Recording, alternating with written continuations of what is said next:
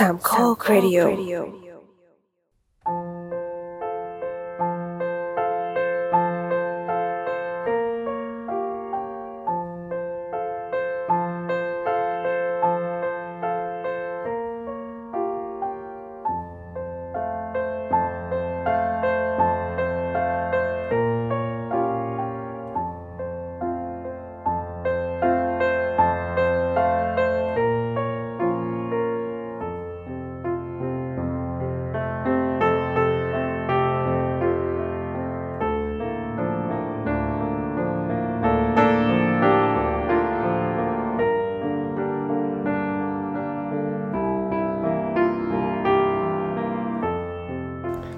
วัสดีท่านฟังสามโคกเรดิโอครับ นี่คือรายการคุยรุ่นนะครับ ก็มาฟังเรื่องราวเรื่องเล่าสนุกสนุกนะครับกันต่อนะครับ วันนี้ผมอยากจะพูดถึงนะครับในจุดที่เป็นภาวะวิกฤตช่วงน้ำท่วมนิดหนึ่งนะครับ ก็มีหลายๆเหตุการณ์ที่ทำให้ผมพยายามย้อนนึกถึงความทรงจำเหล่านั้นนะครับ อันหนึงก็คงจะต้องบอกว่ามี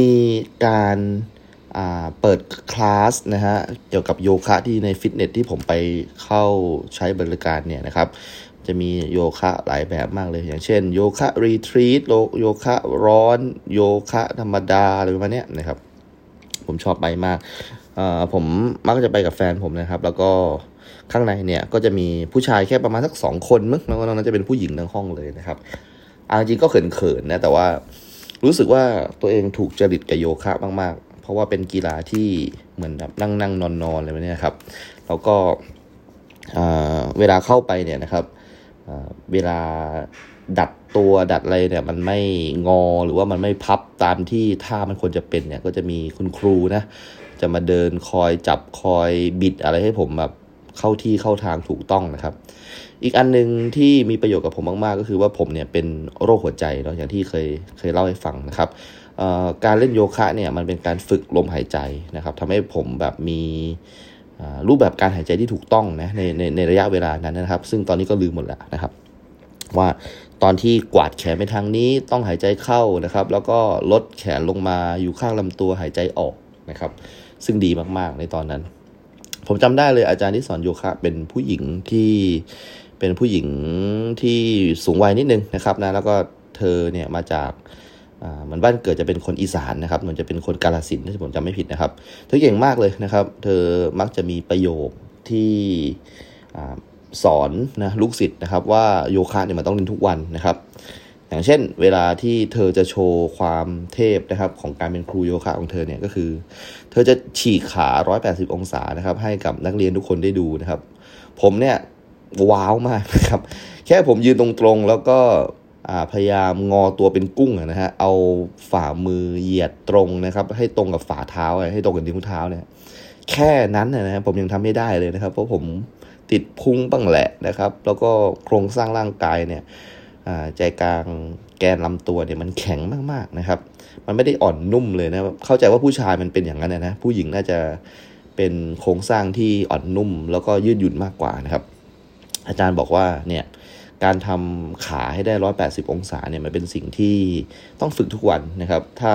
หยุดไปวันหนึ่งก็ต้องนับศูนย์ใหม่ประมาณนี้เริ่มกันใหม่นะครับ ก็ค่อยๆกลางไปกลางไปกลางไปนะครับแค่บอกว่ามีอยู่ช่วงหนึ่งแกไปปีใหม่บ้านที่กาลสินนะครับ แล้วแกก็ไม่ได้เล่นโยคะก็กลับบ้านนะครับนะกลับมาสอนลูกศิษย์นะทำขา 180 องศาไม่ได้แล้วนะครับนะ ก็ถือว่าเป็นอาชีพที่ต้องมีวินัยเหมือนกันนะในการเป็นครูฝึกโยคะนะครับ ตรงนี้ผมก็ได้เรียนรู้จากแกประมาณหนึ่งนะครับ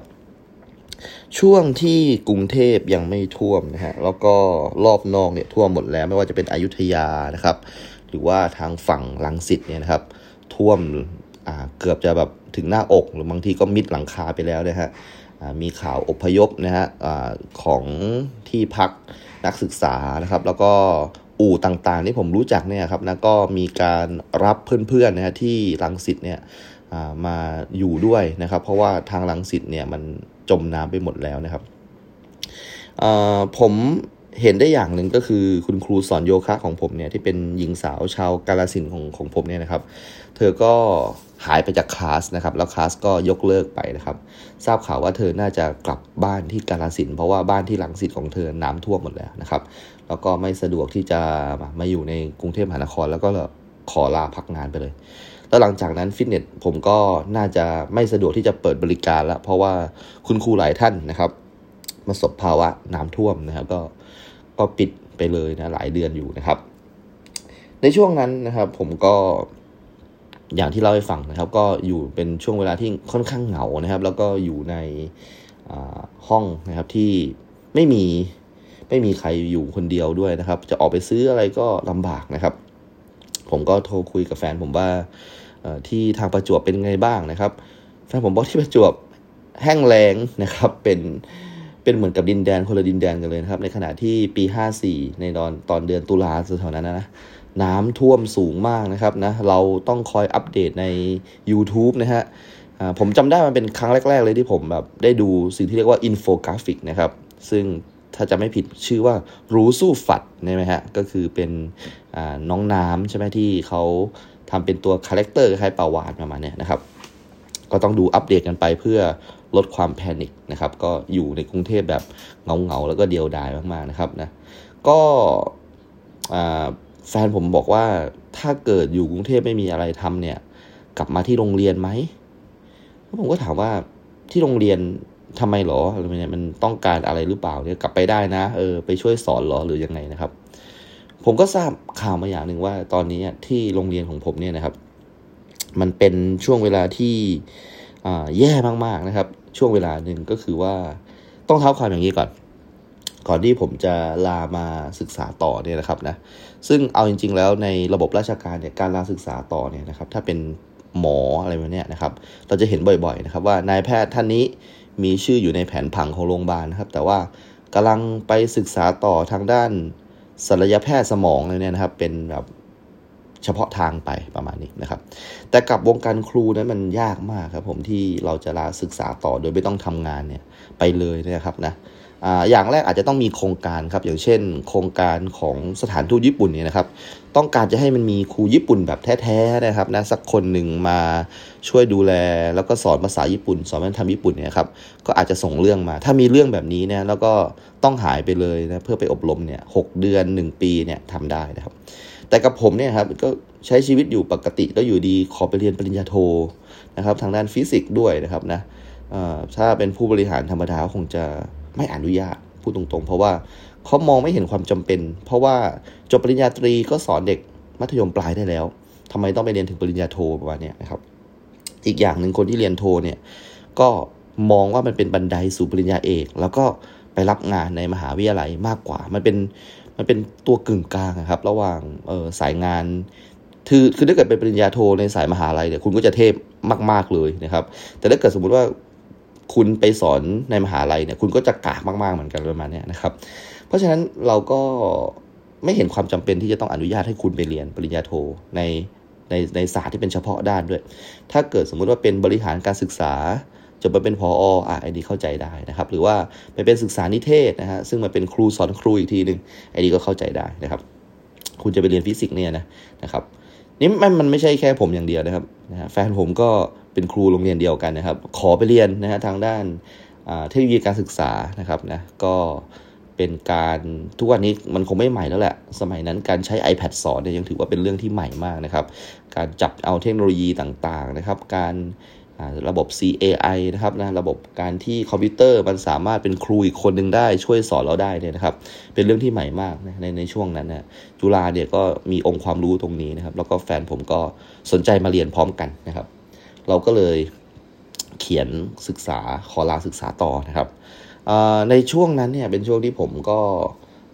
พยายามไปสอบนะฮะที่มหาลัย ตอนแรกผมไปสอบที่จุฬานะครับ ปรากฏว่าผมก็น่าจะเปลี่ยนใจนะครับ เพราะว่ามี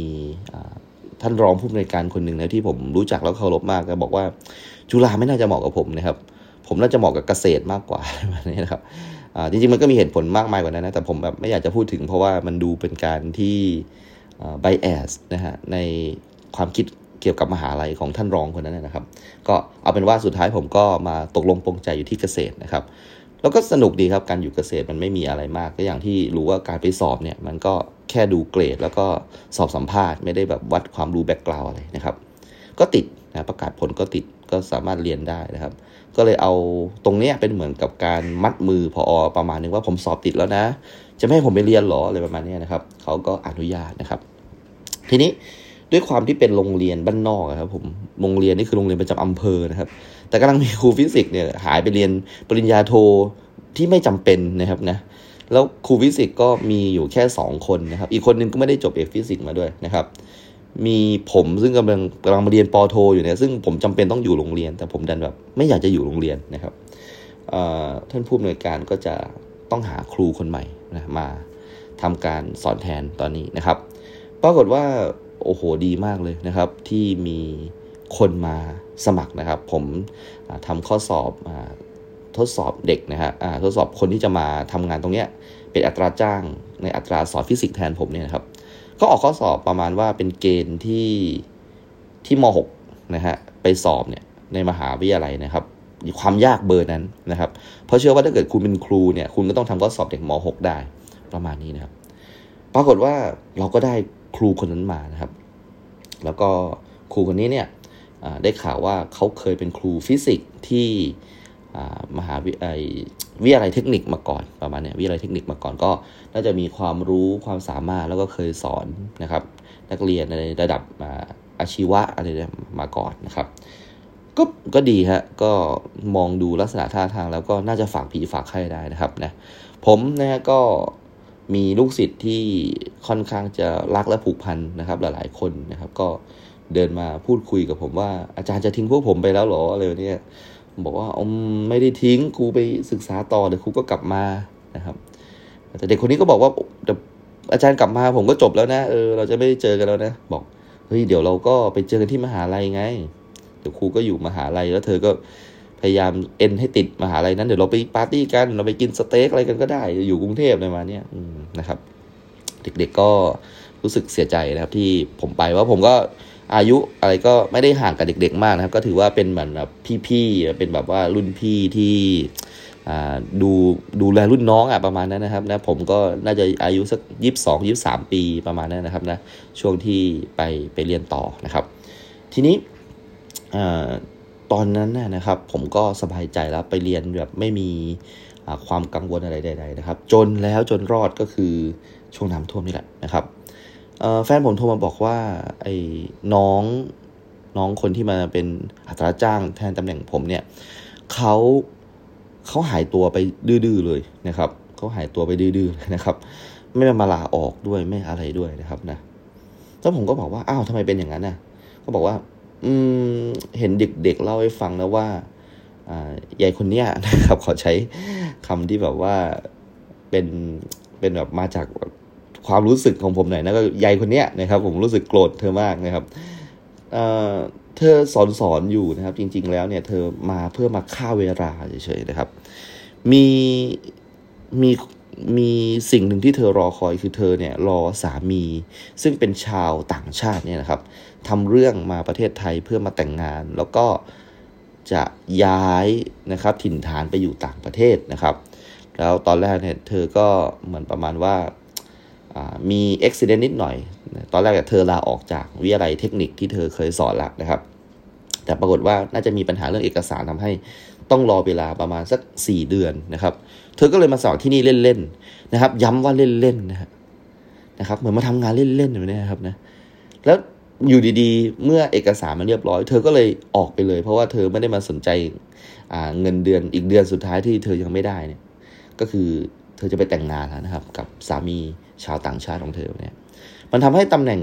ฟิสิกส์ตอนนี้เนี่ยมันไม่มีใครสอนในห้องที่มันมีตารางสอนของยายคนเนี้ยอยู่แล้วนะครับ ผมโกรธมากครับ คือแบบ โอ้โหนี่นี่คือคนที่จะมาเป็นตัวแทนผมช่วงนี้ผมไม่อยู่นะ แต่ทำไมแบบทำงานแบบเหยาะแยะอย่างเงี้ยแล้วก็บอกว่าไม่ได้แบบรักในงานนี้เลยนะผมก็เลยโอเค ตัดสินใจว่า เดี๋ยวจะกลับไปประจวบนะครับ ในช่วงที่ที่น้ำมันท่วมประมาณนี้นะครับ ก็ไปอยู่ในที่ที่นะฮะแห้งๆนะครับ เพราะว่าตรงนี้เนี่ยนะครับน้ำมันมาถึงเอวละแถวๆที่ผมอยู่นะครับนะ ก็ดิ้นรนอลหมานกันมากนะครับ กว่าที่จะออกจากตัวงามวงวานได้ ไปขึ้นรถหารถกลับทางใต้ได้เนี่ยโอ้โหก็เหมือนมดแตกรังจริงๆนะครับ จะว่าไปนะครับ ก็เดินทางกลับนะครับไปที่ประจวบนะครับ แล้วก็ใช้ชีวิตอยู่ที่บ้านคุณแม่นะครับนะคุณแม่ที่เป็นแม่ยายผมนะครับนะ ก็อยู่กับคุณแม่ครับ คุณแม่ก็ดูแลเหมือนเดิมนะครับนะ ก็ไปสอนหนังสือนะครับ แบบว่า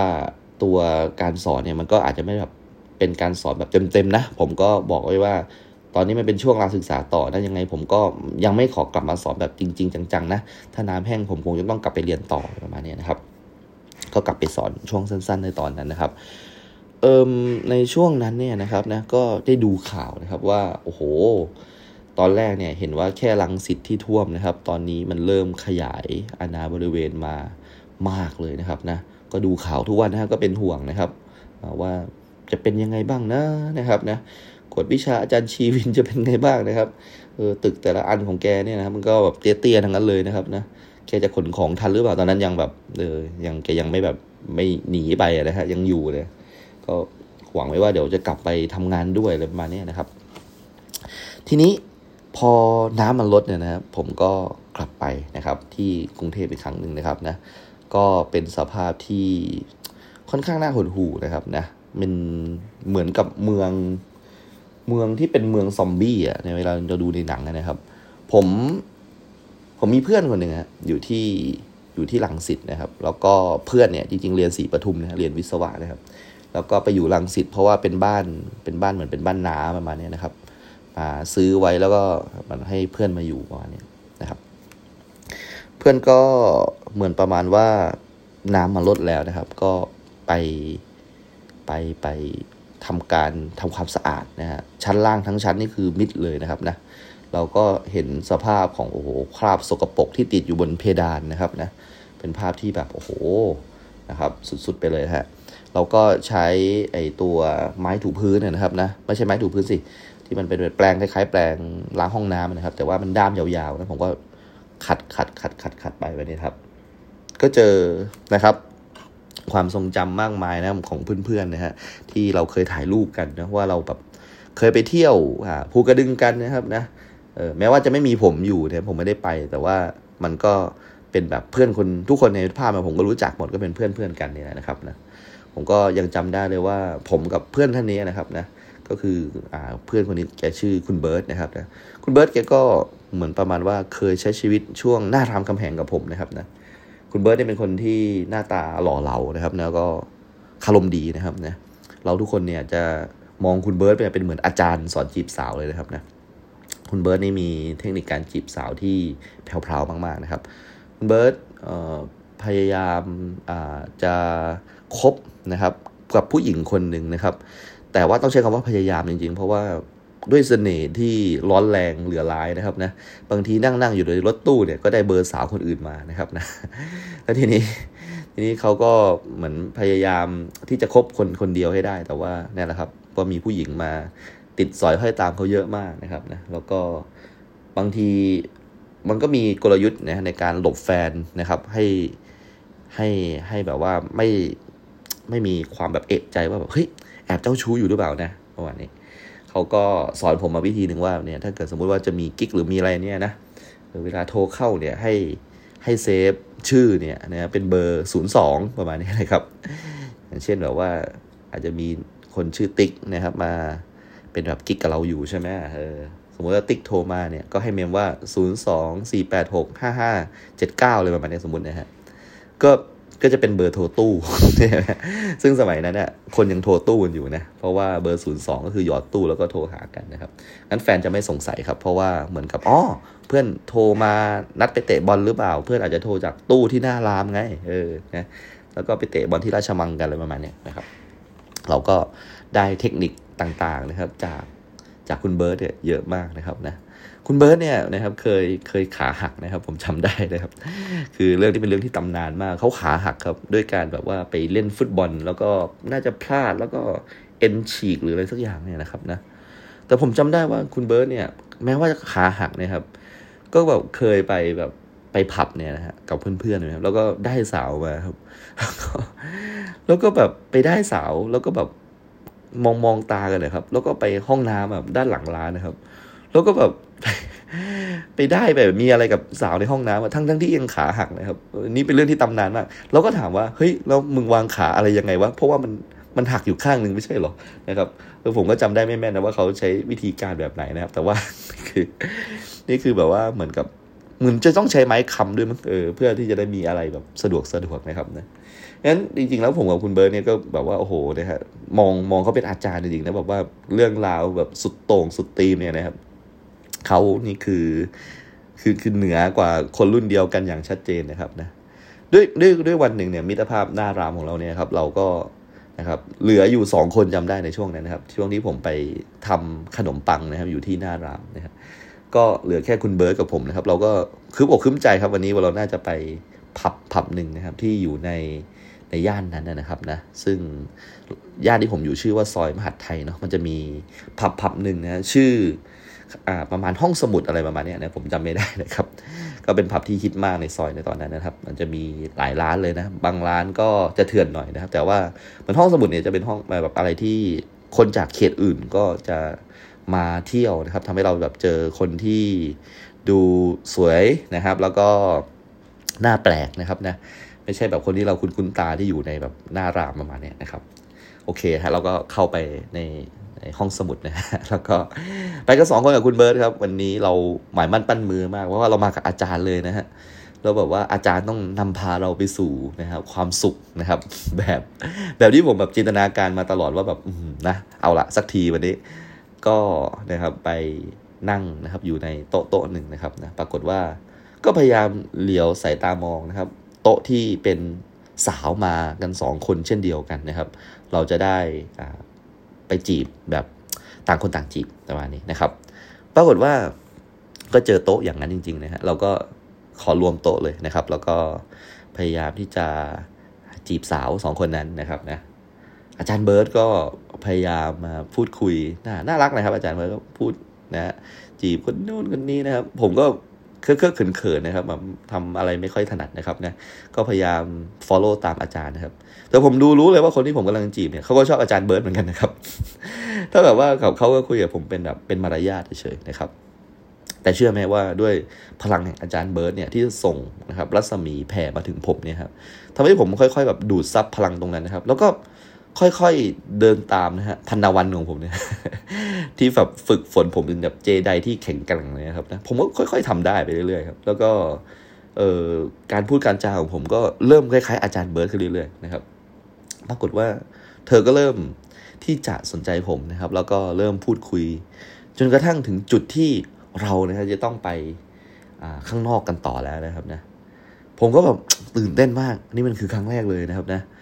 แล้วแบบ อาจารย์เบิร์ดก็บอกว่าโอ้โหไปไกลแล้วอะนะครับนะครับ เริ่มแบบว่าโอบแล้วก็นะครับ เริ่มเอาหน้ามุดไปนู่นไปนี่แล้วนะผมบอกโอ้โหวันนี้แน่นอนชัวแน่แน่นะฮะปรากฏว่าอยู่ดีๆนะครับนะผมลืมไปอย่างหนึ่งว่าจุดอ่อนของอาจารย์เบิร์ดเนี่ยครับคือแกเนี่ย จะแพ้สุราแพ้เบียร์แพ้เครื่องดื่มแอลกอฮอล์มากๆ ดื่มดื่มไปแล้วแกจะหลับครับไอ้นี้แบบ เป็นเป็นสิ่งที่ใครๆก็รู้ครับเพราะฉะนั้นถ้าเกิดแกเนี่ย คุมการดื่มตรงนี้ได้ไม่ดีนะครับ แกก็จะแกก็จะพลาดครับ นั่นแหละครับพอไฟมันเปิดติดเราจะต้องไปกันต่อครับ อาจารย์เบิร์ตหลับครับหลับคาโต๊ะแล้วสองสาวนั้นก็แบบก็แบบพยายามจะถามผมว่าเอาไงต่อดีจะไปต่อกันไหมหรืออะไรยังไงเนี่ยครับผมก็แบบ อืม จะไปยังไงผมต้องอุ้มอาจารย์เบิร์ตไปผมก็พยายามปลุกนะฮะแกก็ไม่ตื่นนะแกแกหลับด้วยด้วยแบบ ด้วยเลือดหรือว่าด้วย กรรมพันธุ์หรืออะไรอย่างเนี่ยครับแบบแกหลับจริง ๆอะนะครับ เป็นอาการที่แบบไม่ใช่แบบคนเมาหลับแล้วแบบมีสติแบบมันเหมือนกับเป็นแกแพ้ทางอะนะประมาณนั้น สุดท้ายแล้วสาวสองคนนั้นก็นะครับ หลุดไปนะครับ แล้วเราแล้วผมก็ต้องแบกอาจารย์เบิร์ตกับห้องพักนะครับ ผมจำได้เลยว่า ผมแบกขึ้นแท็กซี่ก่อนอาจารย์เบิร์ตก็อ้วกในแท็กซี่นะครับโอ้โหแบบผมแบบ เละเทะเลยต้องเสียตังค์เสียอะไรนะครับ แล้วก็แบกขึ้นห้องนะครับ ทุกคนนะครับที่เป็นเพื่อนห้องข้างๆนี่ก็ผมหัวรอดนะครับแบบโอ้โหมึง สมน้ำหน้าอะไม่แน่นะครับนะก็ก็เป็นความทรงจำที่สนุกดีครับ เราก็พูดคุยกันตรงนี้นะครับ ทีนี้เอ่อบ้านของอาจารย์เบิร์ตที่เป็นบ้านของญาติอีกทีหนึ่งนะครับนะน้ำท่วมหนักมากนะครับ แล้วก็เฟอร์นิเจงเฟอร์นิเจอร์นะครับ ก็ต้องขนออกไปนะครับ ด้านนอกนะครับ ระหว่างทางที่ผมเห็นเนี่ยก็จะเห็นอยู่แค่ 2 อย่างนะครับ อย่างแรกก็คือไอ้เจ้า big bag นะครับนะที่ทำเป็นแนวกั้นน้ำนะครับ ซึ่งคำคำนี้เป็นคำที่คุ้นหูมากๆไอ้ big bag เนี่ยนะครับ ก็มีการพูดไว้ว่าแม่น้ำนี่มันดีจังเลยเนาะมันทำให้ไม่มีความเหลื่อมล้ำเกิดขึ้นในสังคมไทย บ้านคนรวยบ้านคนจนน้ำเข้าหมดเห็นไหมฮะแต่ว่านั่นแหละครับ สุดท้ายบ้านคนรวยก็ยังคงมีบิ๊กแบกไปกั้นหน้าบ้านนะครับทำให้ ไปเป็นฝายชะลอน้ำทำให้แทนที่จะนุดท่วมนะฮะมิดอกก็อาจจะแค่ตาตุ่มหัวเข่าประมาณนี้นะครับ ก็เจอ big bag เยอะมากมันน้ำมันแห้งแล้ว มันก็ยังคงทิ้งร่องรอย big bag ไว้อยู่นะครับ อย่างที่ 2 ก็คือเจอผู้คนเนี่ยแถวหลังสิทธิ์เนี่ยขนเฟอร์นิเจอร์ออกมาหน้าบ้านนะครับ แล้วก็จุดไฟเผานะครับนะเพื่อที่จะเป็นการลดขยะแล้วก็ลดเชื้อโรคด้วยเพราะว่า เข้าใจว่ามันอยู่หลายวันเนี่ยมันก็คงใช้ไม่ได้แล้ว มันก็แบบเผาให้แบบเชื้อลงเชื้อรา มันแบบหายไป ผมไม่รู้ว่าเป็นวิธีที่ถูกต้องหรือเปล่านะกับการเผาเฟอร์นิเจอร์นะครับ แต่ควันที่มันลอยมาแบบคือเวลาขับรถไปอะแล้วเจอแบบคนกำลังเผาแล้วมันมีควันดำๆมันหดหู่ใจครับ มันมันรู้สึกเหมือนโลกดิสโทเปียนะครับแบบที่แบบ เรากำลังเจอแบบโอ้ยผู้คนที่กำลังสิ้นหวังนะครับ ผู้คนที่ เป็นหนี้จำนวนมากเลยนะครับ หลังจากที่น้ำมันลดแล้วเนี่ยนะครับ เสียงานเสียการกันเยอะมากนะครับ แล้วก็สมบงสมบัติที่ขนไม่ทันนะครับ ก็กลายเป็นขยะที่ต้องเอาออกมาเผานะครับผมผมมีแต่แบบสายตาที่แบบมันดูสิ้นหวังมากๆนะครับ ระหว่างที่ไปช่วยขนของต่างๆนะครับคุณเบิร์ตเนี่ยเขาก็บอกว่า เออเขาคงไม่ได้เรียนต่อที่กรุงเทพแล้วนะเออนะครับคือตอนนั้นผมไปเรียนโทแล้วนะ แต่ว่าแกเนี่ยยังไม่จบวิศวะนะครับแกเรียนวิศวะที่ศรีปทุม คือคุณเบิร์ตเนี่ยแกเรียนเหมือนประมาณว่า ปวสใช่ไหมฮะเอ้ยปวช ปวชนะครับแล้วก็ปวสใช่ไหมครับแล้วก็กำลังต่อวิศวะเนี่ยเพราะฉะนั้นการเรียนของเขาเนี่ยก็คือว่าตอนสมัยที่พวกเราอยู่สักประมาณปี3เนี่ยคุณเบิร์ตจะได้มาเรียนมหาลัยปีหนึ่งประมาณเนี้ยนะครับพอเราเรียนจบแล้วอะไรประมาณเนี้ยเขาก็ก็ยังยังเรียนอยู่นะก็ วิศวะน่าจะเป็นอะไรที่ยากแหละนะครับสำหรับคุณเบิร์ตเนี่ยเพราะว่าแกไม่ได้ชอบทางด้านการเรียนอะไรสักเท่าไหร่ประมาณนี้นะครับแล้วแกก็บอกว่าเนี่ยด้วยน้ำท่วมครั้งเนี้ยแกคงไม่เรียนต่อละ เพราะว่าพ่อเนี่ยคงไม่ส่งเงินมาให้แล้วอะไรประมาณนี้เราบอกว่าเรียนหลายปีแล้วด้วยนะครับ เรียนไม่จบสักทีกลับบ้านไปช่วยที่บ้านดีกว่า ตอนนี้ครอบครัวนะครับของคุณเบิร์ตย้ายไปอยู่ภูเก็ตละประมาณนี้นะครับ ผมก็เสียใจครับ เพราะว่าเหมือนกับเขาตั้งใจจะเอาไปปริญญาตัวนี้นะครับ เพราะว่าเขาพยายามจะพูดกับผมเสมอว่าเพื่อนที่จบเทคนิคกับเขาเนี่ยนะครับ ตอนนี้แบบไปอยู่ที่ขุดเจาะน้ำมันนะไปคุมอะไรเนี่ย ถ้าได้วุฒิวิศวะเนี่ยก็คือมาทำงานได้เลย เพราะว่าเป็นพวกพวกกันเลยประมาณนี้นะครับ ขอแค่ได้วุฒิวิศวะแค่นั้นแหละนะครับ ชีวิตเขาก็จะแบบดีขึ้นมาเลยนะครับ แต่ว่าหลังจากเหตุการณ์น้ำท่วมเนี่ยทำให้เขาแบบคงไม่ได้เรียนต่อแล้วนะครับ ต้องไปช่วยที่บ้านนะครับ ขายข้าวแกงประมาณนี้นะครับ ทีนี้เป็นเป็นเป็นบ้านเนี่ยของคุณเบิร์ตเนี่ยมันก็ไม่ใช่เป็นเป็นบ้านที่แบบบ้านของเขาแบบครอบครัวอบอุ่นเลยนะ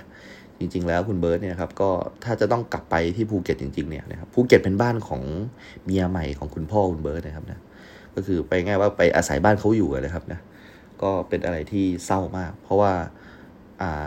ความเจ้าชู้อะไรเนี่ยอาจจะได้กรรมพันธุ์มาจากพ่อนิดๆเหมือนกันนะครับนะก็เขาก็มีเมียเยอะอะไรประมาณนี้ครับแล้วก็แม่ของคุณเบิร์ตเนี่ยก็ เหมือนกับว่าเป็นเรื่องใหญ่โตมากในในสมัยนั้นก็คือว่าแม่ของคุณเบิร์ตเนี่ยคนจะน้อยใจคุณพ่อนะครับนะก็เลยแบบว่าอาจจะคิดสั้นไปสักนิดนึงแล้วก็จบชีวิตตัวเองลงนะครับทำให้ผมกับคุณเบิร์ตเนี่ยเป็นแบบเพื่อนที่นะครับมีอะไรต้องช่วยเหลือกันนะครับ เพราะว่า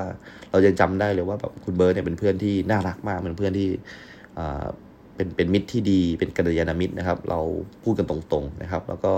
พอเจอเหตุการณ์นั้นเนี่ยแบบที่คุณแม่เสียนะเราก็ ก็แบบเอ้ยเพื่อนคนนี้เราต้องช่วยนะครับประมาณนั้นปรากฏว่าพอเพื่อนตัดสินใจไม่เรียนต่อนะครับนะกลับไปขายข้าวแกงมาเนี่ยนะครับจิตใจมันก็หดหู่ครับบวกกับภาพที่เห็นตรงหน้าด้วยมีคนเผาเฟอร์นิเจอร์อะไรแบบนี้ด้วยนะครับนะก็กลับมาอยู่นะครับนะตอนนี้เรากำลังเรียนอยู่เหมือนกันนะครับ แล้วก็ดูไร้อนาคตพอๆกันนะครับ ก็นั่งขบคิดอะไรไปเรื่อยนะครับนะแล้วก็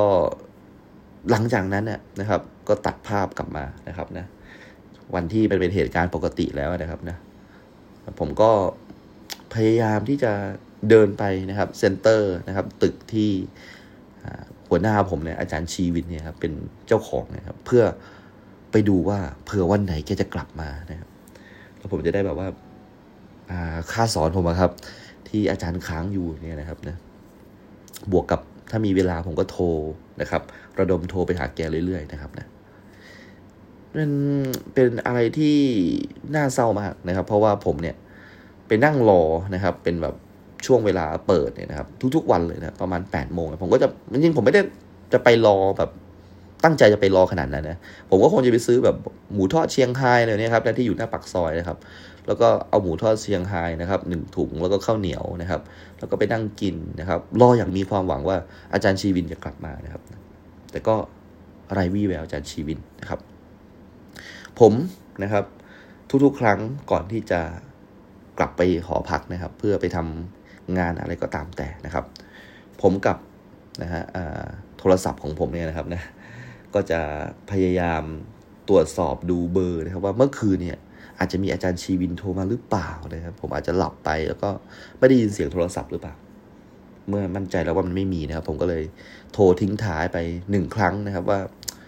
เอออาจารย์ครับ รับโทรศัพท์ผมด้วยครับ เงินผมล้วครับนะครับประมาณนี้ เออมีเหตุผลครับที่ผมซีเรียสกับเงินก้อนนี้มากนะครับ เหตุผลนั้นก็คือว่าผมบอกผู้ฟังตรงๆเลยแล้วกันนะครับ ว่า ผมตั้งใจจะแต่งงานครับไอ้นี่คือเรื่องจริงเลยนะครับ ผมมีความตั้งใจจะแต่งงาน เพราะว่าผมก็คงจะเกินกลุ่นไปแล้วว่าทางบ้านของเราทั้งสองนั้นก็รู้ดีนะครับว่าเราเราคบหากันนะครับ การมาอยู่กรุงเทพเนี่ยเอาจริงๆเป็นช่วงเวลาสุดท้ายแล้วที่เราจะได้อยู่กันแบบสถานะเป็นแฟนกันประมาณนี้นะครับ มันไม่ใช่อะไรหรอกครับ เพราะว่าถ้าผมเกิดตัดสินใจนะครับ แบบเพื่อนผมที่ชื่อเบิร์ดก็คือเลิกเรียนนะครับ แล้วกลับไปทำงานครูต่อนะครับ มันก็ไม่ได้เป็นเรื่องใหญ่โตเลยครับ ผมมันก็สามารถทำได้ แต่นั่นแหละครับ เราจะต้องกลับไปในสถานะที่แบบแต่งงานกัน เพราะว่าตอนนี้เราอยู่ด้วยกันแล้วประมาณนี้เราจำเป็นจะต้องแต่งงานกันแล้วนะครับ แล้วก็ ทุกๆ ครั้งที่เราจะไปสั่งสอนลูกศิษย์ว่า เออทำไมเธอถึงแบบ ไปอยู่กินกันทั้งที่ยังเป็นนักเรียนอยู่เนี่ยครับเราเราพูดอย่างนั้นไม่ได้แล้วนะครับ เพราะลูกศิษย์ก็อาจจะชี้นิ้วกลับมาว่าที่ครูล่ะ ยังไม่แต่งงานยังอยู่ด้วยกันเลยประมาณนี้มันก็เป็นอะไรที่ถ้าเราทำไม่ได้เราก็ไม่ควรไปสอนคนอื่นนะครับมันเลยทำให้ผมเครียดมากว่าผมแบบผมต้องแต่งงานให้ได้ก่อนที่ผมจะต้องกลับไปเป็นครูอีกครั้งหนึ่งนะครับ มันเป็นโกของชีวิตเลยนะครับ แม้กระทั่งว่าดึงไม่ให้แฟนผมจบเร็วเนี่ย ก็ต้องทำครับ เพราะว่าถ้าเกิดแฟนผมกลับไปเนี่ย อีกไม่นานเนี่ยครับ คนในโรงเรียนก็ต้องสงสัยและถามว่าอ้าวแล้วทำไมผมยังไม่กลับมา เพราะว่าเราลาศึกษาต่อด้วยกันประมาณนี้นะครับ ผมก็ต้องทำทุกทางครับ รวมถึงพยายามหาเงินให้ได้มากที่สุดนะครับนะ จริงๆแล้วเงินเนี่ยนะครับ ในการใช้ใช้ในการแต่งงานเนี่ยนะครับ ผมมานั่งบวกลบคูณหารดูแล้วเนี่ย การเป็นข้าราชการครูเนี่ยแทบจะไม่มีทางเป็นไปได้เลย ที่เราจะสามารถแต่งงานได้โดยใช้เงินของเราเองนะครับ แน่นอนว่าการแต่งงานเนี่ยนะครับมันใช้เงินเยอะมากนะครับเราไม่เอางานแต่งงานแบบพิบๆนะงานแต่งงานแบบในสวนเก๋ๆหรือว่าริมทะเลเนี่ยครับนะเราอยู่ในสังคมชนบทนะครับ เราอยู่ในสังคมที่คาดหวังกับงานแต่งงานของข้าราชการแบบสูงมากเราอยู่กับความคาดหวังตรงนี้นะครับ เพราะฉะนั้นไม่ใช่แค่เราที่เป็นข้าราชการนะครับ พ่อของเราก็เป็นข้าราชการด้วยนะครับมันทุกครั้งที่แจกการเชิญไปนะครับฝ่ายพ่อเนี่ยครับเขาก็คงจะไปโม้กับเพื่อนแหละนะครับ เพราะมันเป็นหน้าตาของพ่อด้วยนะครับ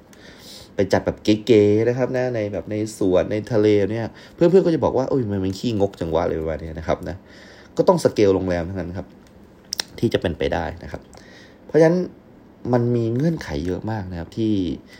ที่ไม่สามารถจะเป็นไปได้เลยนะครับ หลายคนก็เลยเลือกวิธีการของเงินพ่อแม่ในการแต่งงานนะครับ แต่พ่อผมนะฮะหน้าใหญ่มาก แต่แกไม่มีตังค์ครับผม แกไม่ได้เป็นคนรวยอะไรอย่างนั้นนะฮะแกแค่เป็นคนหน้าใหญ่เฉยเป็นเพื่อนเยอะ แล้วก็เป็นคนขี้อวดนะครับ ผมก็เลยต้องต้องมีทางเดียวละนะครับ ที่จะทำให้งานแต่งงานมันสำเร็จผลนะครับ ก็คือการกู้เงินนะครับ เป็นการกู้สากลนะครับ การกู้สากลเนี่ยนะครับก็จะเป็นกี่เท่าของเงินเดือนก็ว่าไปนะครับนะเหมือนว่าถ้าเกิดผมจำไม่ผิดนะน่าจะเป็น 30 เท่าของเงินเดือนประมาณนี้สามสิบเท่า 40 เท่าอะไรก็ว่าไปก็เขียนตามวงเงินที่จำกัดไป แล้วก็จะมีคนค้ำประกันนะครับ ถ้าเงินมันแบบเป็นหลักล้านก็ 4 คนนะฮะถ้าหลักแบบสัก 5 0 0แสนก็สัก 3 คน 2 คนก็พอได้นะครับการกู้ยืมเงินของของครูเนี่ยเชื่อไหมครับว่า บางทีหลักสองสามหมื่นเขาก็กู้กันนะเขาก็กู้กันนะครับแบบว่ามันชักหน้าไม่ถึงหลังอะเนาะถ้าหลักหมื่นนี้ก็แค่คนเดียวก็ได้นะครับ ในการเซ็นคำประกันนะครับ ก็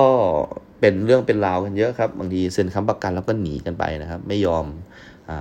มาใช้หนี้นะครับ หายไปเลยนะครับ คนที่เซ็นค้ำก็เดือดร้อนนะครับก็ต้องมาคอยเอาใช้เงินที่เหลือนะครับ ให้กับคนที่หนีไปประมาณนี้ผมกำลังจะเข้าสู่ระบบเนี้ย ระบบที่ทุกคนเตือนผมว่าถ้าไม่ได้ขัดสนเดือดร้อนจริงๆก็อย่าเข้าไปนะครับ แต่นั่นแหละครับ ผมไม่มีเหตุจำเป็นที่ต้องใช้เงินจำนวนมากอะไรเลยนะครับเนี่ยผมไม่ต้องซื้อบ้านก็ได้ ผมอยู่บ้านพักครูนะครับ แล้วก็ผมไม่จำเป็นที่จะต้องอถ้าจะมีหนี้จริงก็หนี้การศึกษาล่าสุดเนี่ยนะครับ ที่จะต้องจ่ายแบบหมื่นห้าสองหมื่นนะครับนะกับการเรียนปริญญาโทในแต่ละภาคเรียนเนี่ยนะครับ แต่มันก็พอจะพอที่จะหาเงินมา ซับซิได้ตรงนี้ได้นะครับคำถามคือการจัดงานแต่งงานเนี่ยครับนะใช้หลายแสนครับจากการคำนวณดูแล้วนะครับนะไม่มีทางเลยที่เราจะสามารถใช้เงินเก็บของเราในการจัดงานแต่งงานได้ ต่อให้ใช้สองคนรวมกันก็เหอะนะครับ ซึ่งแฟนผมก็เข้าใจตรงนี้ดีแล้วก็เขาก็จะแบบว่า อืม ถ้ายังไม่พร้อมก็แบบว่าไม่ต้องรีบก็ได้นะอะไรประมาณนี้นะครับ ซึ่งมันไม่ใช่ครับ ผมมีเรื่องราวที่จะเล่าตอนอย่างนี้อีกเยอะมากว่าสาเหตุที่ผมต้องรีบแต่งงานเนี่ยมันมีอะไรมากกว่านั้นนะครับ แต่ว่ายังไม่ใช่ตอนนี้ที่จะต้องเล่าให้ท่านฟังนะครับโอเคโอเคนะครับ ผมผมต้องกู้เงินแล้วแหละนะครับนะ ก่อนที่จะไปกู้เงินเนี่ยก็ศึกษามานะครับว่ารายละเอียดมันจะต้องเป็นยังไงบ้างนะครับนะ ทีนี้มันมีความแย่อยู่ 2 ประเด็นนะครับ ประเด็นแรกก็คือว่าผมดันกู้เงินในช่วงที่ผมไม่ได้อยู่โรงเรียนนะครับ ผมมาลาศึกษาต่อนะครับ การกู้เงินโดยที่แบบไม่ได้อยู่โรงเรียนเนี่ยมันลำบากมากครับ เพราะว่าถ้าเกิดมันมีเอกสารอะไรนิดนึงที่ต้องแก้เนี่ยครับ มันจะมีคนที่แบบคอยประสานงานเนี่ยในระดับอำเภอเนี่ยครับเอาเอกสารมาให้ผมเซ็นสะดวกสบายมาก ถ้าผมอยู่โรงเรียนนะแต่ตอนนั้นผมอยู่กรุงเทพนะครับ แล้วตอนนั้นตอนช่วงที่ผมเริ่มจะยื่นเอกสารเนี่ยน้ำมันก็ท่วมพอดีนะครับนะ มันก็แบบเป็นช่วงที่ขรุขระมากนะครับนะบางทีตอนอยู่ประจวบเนี่ยก็ไม่มีปัญหาอะไรครับพอขึ้นมากรุงเทพก็มีปัญหาทันทีนะครับ ก็เลยต้องลงไปเพื่อเซ็นเอกสารอะไรบางประการนะครับ เอาละเอกสารเรียบร้อยแล้วนะครับนะ ทีนี้แบบหลาย ๆ อย่างเนี่ยครับนะมันก็ต้องผ่านการประชุมพอผมจะกู้เงินเนี่ยนะครับเขาก็ต้องแบบมาเช็คแบ็กกราวว่ากู้ได้ไหมอะไรไหมอะไรนี้นะครับนะพอกู้แล้วก็หาใครค้ำอีก เพราะว่าผมก็ใช่ไหมไม่ได้อยู่ที่โรงเรียนนะ คนที่แบบว่าจะค้ำให้ผมเขาก็ เอ๊ไอ้ครูไผ่มันเรียนปอโทด้วยนะวันหนึ่งมันจะหนีไปสอนมหาลัยหรือเปล่าวะมันกู้เงินไว้ด้วยอะไรแบบนี้นะครับ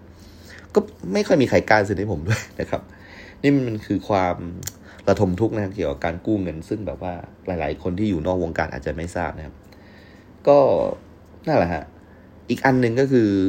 ผมเนี่ยนะครับจำได้เลยนะในวันที่นั่งกดมือถือครั้งสุดท้ายนะครับ ทรไปหาอาจารย์ชีวินนะครับ อาจารย์ชีวินก็ไม่รับเหมือนเดิมครับ ผมก็กดวางนะครับนะแล้วก็อยู่ดีก็นึกถึงนะครับไอ้เงินกู้เนี่ยครับว่า เอ๊ะ มันจะมันจะได้หรือยังนะนะครับ เพราะว่าถ้ามันจะได้เนี่ย ผมก็ตัดสินใจแล้วว่า ถ้าเรียนแล้วมันไม่รอดจริง ๆ เนี่ย ก็คงจะลาออกครับ แล้วก็กลับกลับบ้านกลับที่ประจวบไปดีกว่านะครับนะแล้วก็ถ้าเป็นไปได้เนี่ยก็จะ จะไม่กลับมาเรียนโทอีกนะครับ เพราะว่าเราคงจะไม่ถนัดเรื่องการเรียนพูดตรงๆนะครับ จากที่เคยเล่าให้ฟังนะครับ ในตอนแรก ๆ ก็เห็นไหมว่าเรียนก็นะครับ เกือบจะไม่จบอะนะครับเลิกเรียนดีกว่านะครับนั่นแหละฮะผมก็เดินกลับไปที่ห้องในห้องพักของผมนะครับในขณะนั้นเองครับ มีเสียงโทรศัพท์ดังขึ้นมาครับผมนะฮะผมแบบดีใจมาก มันต้องเป็นอาจารย์ชีวินแน่นอนนะครับ ปรากฏว่าเป็นเบอร์ที่ผม ผมไม่คุ้นเคยเลยครับ แวบนั้นนะครับเวลาที่เบอร์แบบที่มันไม่คุ้นเคยเนี่ยโทรมาเนี่ยครับ ผมจะนึกเสมอเลยว่ามันต้องเป็นไอ้เบิร์ดแน่ๆ เพราะไอ้เบิร์ดเคยบอกผมว่าเออเนี่ยนะถ้าเกิดแบบซุกกิ๊กไว้นะให้เมมชื่อเป็นเบอร์ประมาณนี้ก็คิดเล่นๆนะว่าเป็นเป็นไอ้เบิร์ดนะครับนะก็เลยรับโทรศัพท์เบอร์แปลกเบอร์นี้ครับ เป็นเพื่อนเบิร์ดจริงๆครับผมก็โทรมาหาผมครับเออแล้วผมก็ถามว่าเป็นไงบ้าง อยู่ภูเก็ตโอเคไหมนะเพื่อนก็บอกว่าอืมก็โอเค แต่ว่าล่าสุดเนี่ยก็คือเหมือนเขาแบบทะเลาะกับแม่เลี้ยงอะนะครับ แล้วก็แบบว่า ตอนนี้ออกมาอยู่คนเดียวเนี่ย กับแฟนเขาด้วยนะเนี่ยบอกว่าเฮ้ยจริงเหรอวะบอกอืม ตอนนี้ก็แบบเหมือนกับ ทำแบบหมูทอดอะ ขายอยู่ข้างทางประมาณเนี้ยอืมก็แบบเช่าห้องเช่าถูกๆอะแบบอยู่แบบเออแบบผมฟังแล้วผมผมเศร้าจริงๆนะเพื่อนเพื่อนผมแบบเป็นคนที่จิตใจดีมากแล้วแบบกำลังแบบมองดูเพื่อนแบบเอาชีวิตรอดด้วยครับทอดหมูทอดขายข้างทางประมาณเนี้ยเพื่อนก็ถามว่าเฮ้ยไผ่มึงมีเงินให้กูยืมสักห้าพันไหมวะผมก็บอกว่าเฮ้ยเบิร์ดกูก็ช็อตเหมือนกันว่ะ เออเนี่ยกูมาสอนพิเศษแม่งเงินที่เขาค่าสอนเนี่ยเขาก็แบบค้างว่ะ แล้วเขาก็หนีไปเลยอะเออแต่ว่าถ้ามีเดี๋ยวกูโอนให้นะเออที่กูพูดจริงๆเดี๋ยวรอสักแป๊บได้ไหมสักสามวันเดี๋ยวเงินเดือนก็เข้าแล้วเนี่ยเฮ้ยไม่มีไม่เป็นไรไผ่เออเออแต่ว่าเออขอบคุณมากนะถ้าเกิดสมมติเราจะโอนให้เนี่ยแบบตอนนี้แบบลำบากจริงว่ะเฮ้ยเบิร์ตเราช่วยกันแบบเพื่อนกัน เออได้ได้ได้นะ ผมก็กดวางไปนะครับ แล้วก็ผมแบบผมรู้สึกว่าผมเนี่ยสบายกว่าเบิร์ดเยอะเลยนะครับนะชีวิตผมแค่ต้องการเงินเพื่อไปแต่งงานนะครับ แต่ว่าชีวิตเบิร์ดเนี่ยเงินเนี่ยต้องมาจากการขายหมูทอดข้างทางเลยนะ ซึ่งแบบผมก็แบบไม่เข้าใจเหมือนกันว่าแบบจะยังไงดีกับแบบเพื่อนเนี่ยต้องหาเงิน อาจจะยืมแฟนก่อนก็ได้นะมาช่วยเพื่อนก่อนประมาณนี้นะระหว่างนั้นนะครับก็แบบยิ่งเครียดอีกว่าแบบนะเออบางทีเนี่ย ผมแบบนั่งคิดถึงแบบหลักของแบบอะไรนะเศรษฐกิจพอเพียงอะไรประมาณนี้นะครับ เพราะว่าตอนเป็นครูก็ต้องสอนนักเรียนครับ ผมกำลังนั่งคิดว่าแบบ อืม เราฟุ้งเฟ้อหรอวะหรือว่าอะไรเนี่ยทำไมแบบชีวิตของคนที่ที่เราเจอเนี่ยเขาไม่ได้รู้จักหลักพอเพียงหรอผมว่ามันไม่ใช่นะทุกคนแบบ ทุกคนแบบกระเบียดกระเสียดมากๆเลยนะครับ ทุกคนแบบสู้สุดๆนะครับนะครับ ทุกๆคนที่ผมรู้จักในในในแถวนั้นนะครับ ไม่ว่าจะเป็นป้าที่ขายผลไม้นะครับ แม่ค้าที่ขายส้มตำที่แบบไม่ยอมชิมส้มตำตัวเองเนี่ยนะแม้กระทั่งแบบหมอนวดตาบอดทุกคนก็แบบสู้สุดฤทธิ์เนี่ยนะครับ ไม่มีใครฟุ้งเฟ้อเลยครับมันเกิดอะไรขึ้นกับบ้านเมืองเนี่ยที่แบบว่าทำให้แบบชีวิตมันเป็นอย่างนี้ หรือว่าเป็นเพราะภัยพิบัติหรือเปล่าหรือว่ายังไงนะครับนั่นแสดงว่าถ้าเกิดมีภัยพิบัติมาเราก็แบบว่าจะต้องเตรียมพังกันได้เลยใช่ไหมประมาณนี้ ก็คิดอะไรไปเรื่อยเปื่อยจนจนถึงแบบ เดินไปที่อีกตึกหนึ่งนะครับ แล้วผมก็เดินแบบปกติผมจะเดินมองทาง แต่ว่าวันนั้นคงจะคิดอะไรไปเรื่อยแล้วไม่ได้มองนะก็ชนกับผู้ชายคนหนึ่งครับเขาก็คือคุณก๊อฟนั่นเองนะที่ไปซึ้งใส่โซเดียไปเซ้งตึกอีกตึกหนึ่งลิ้นพันละนะครับ เออก๊อฟก็ถามผมว่ามารออาจารย์ชีวิตเหรอบอกอืมใช่แบบนี้เฮ้ยไม่ต้องรอแล้ว แกหนีไปสุราแล้ว อืมรู้แล้ว เผื่อแกจะมาเอาของ ก็พูดไปอย่างนั้นนะ เฮ้ย เฮ้ยอย่าว่าอย่างนู้นอย่างนี้เลยนะไผ่มาอยู่ตึกเราไหมอะ เนี่ย เออ ไม่เป็นไรหรอก เรายังไงก็เคยทำงานร่วมกันอะไรแบบเนี้ยผมก็นั่งคิดว่า เฮ้ยกอบแม่งดีว่ะ คือก๊อฟกำลังชวนผมไปทำงานนะครับ ที่ตึกเขาอะนะ ก็แบบเป็นแบบติวเตอร์อะไรมาเนี่ยนะครับ ผมก็บอกก๊อฟว่า อเค เอา แล้วนักเรียนโอเคเนาะที่ตึกนั้น บอกเฮ้ยโอเค เนี่ย เยอะเลยเนี่ย นี่ไปช่วยแบ่งๆกันนะเออแบ่งเบากันหน่อยแบบช่วงนี้คนจากอาจารย์ชีวินเก่าเนี่ยเขาก็เนี่ยมาย้ายมาตึกนี้ก็หลายคนแล้วเออครูจากตึกนั้นก็ย้ายมาด้วยสิเออนะ มาช่วยช่วยกัน ผมก็ดีใจครับ แล้วก็ทำให้ผมได้งานนะครับ งานใหม่นะครับ จากตึกเนี้ยนะครับตึกของของคุณก๊อฟเพื่อนผมเนี่ยนะฮะเอาละเดี๋ยวถ้าได้ได้ตังมาเดี๋ยวผมจะโอนเงินให้เบิร์ดละนะครับนะฮะเพราะว่าเบิร์ดกับผมก็เป็นเพื่อนรักกัน เราก็ต้องช่วยเหลือกันนะครับ ถึงตอนนี้มันเป็นจุดเริ่มต้นนะครับแห่งเรื่องราวดีๆนะที่จะเล่าในตอนหน้านะครับ ผมได้เจอนักเรียนกลุ่มหนึ่งนะที่จะว่าไปอาจจะแบบเปลี่ยนชีวิตผมไปเลยก็ได้นะครับ จากตึกของกอบนี่แหละนะครับ ซึ่งเรื่องราวจะเป็นยังไงต่อไปครับขอบคุณที่ฟังมากนะครับนะเออผมเล่าเรื่องผมให้ท่านฟังเนี่ยครับ ก็ผมมีความสุขนะตลอดการเล่าผมก็ยิ้มตลอดนะครับนะมันเป็นเรื่องที่อยู่ในความทรงจำแล้วก็ถ้าท่านสนุกด้วยผมก็ดีใจนะครับนะก็สามารถทิ้งความเห็นอะไรไปได้นะครับนะก็มีประสบการณ์อะไรร่วมกันก็มาแบ่งปันกันได้ครับ ขอขอบคุณมากเลยครับทุกคนขอบคุณจริง ๆ ครับที่มาฟังครับ วันนี้ไว้เท่านี้ก่อนครับ สวัสดีครับ du corps.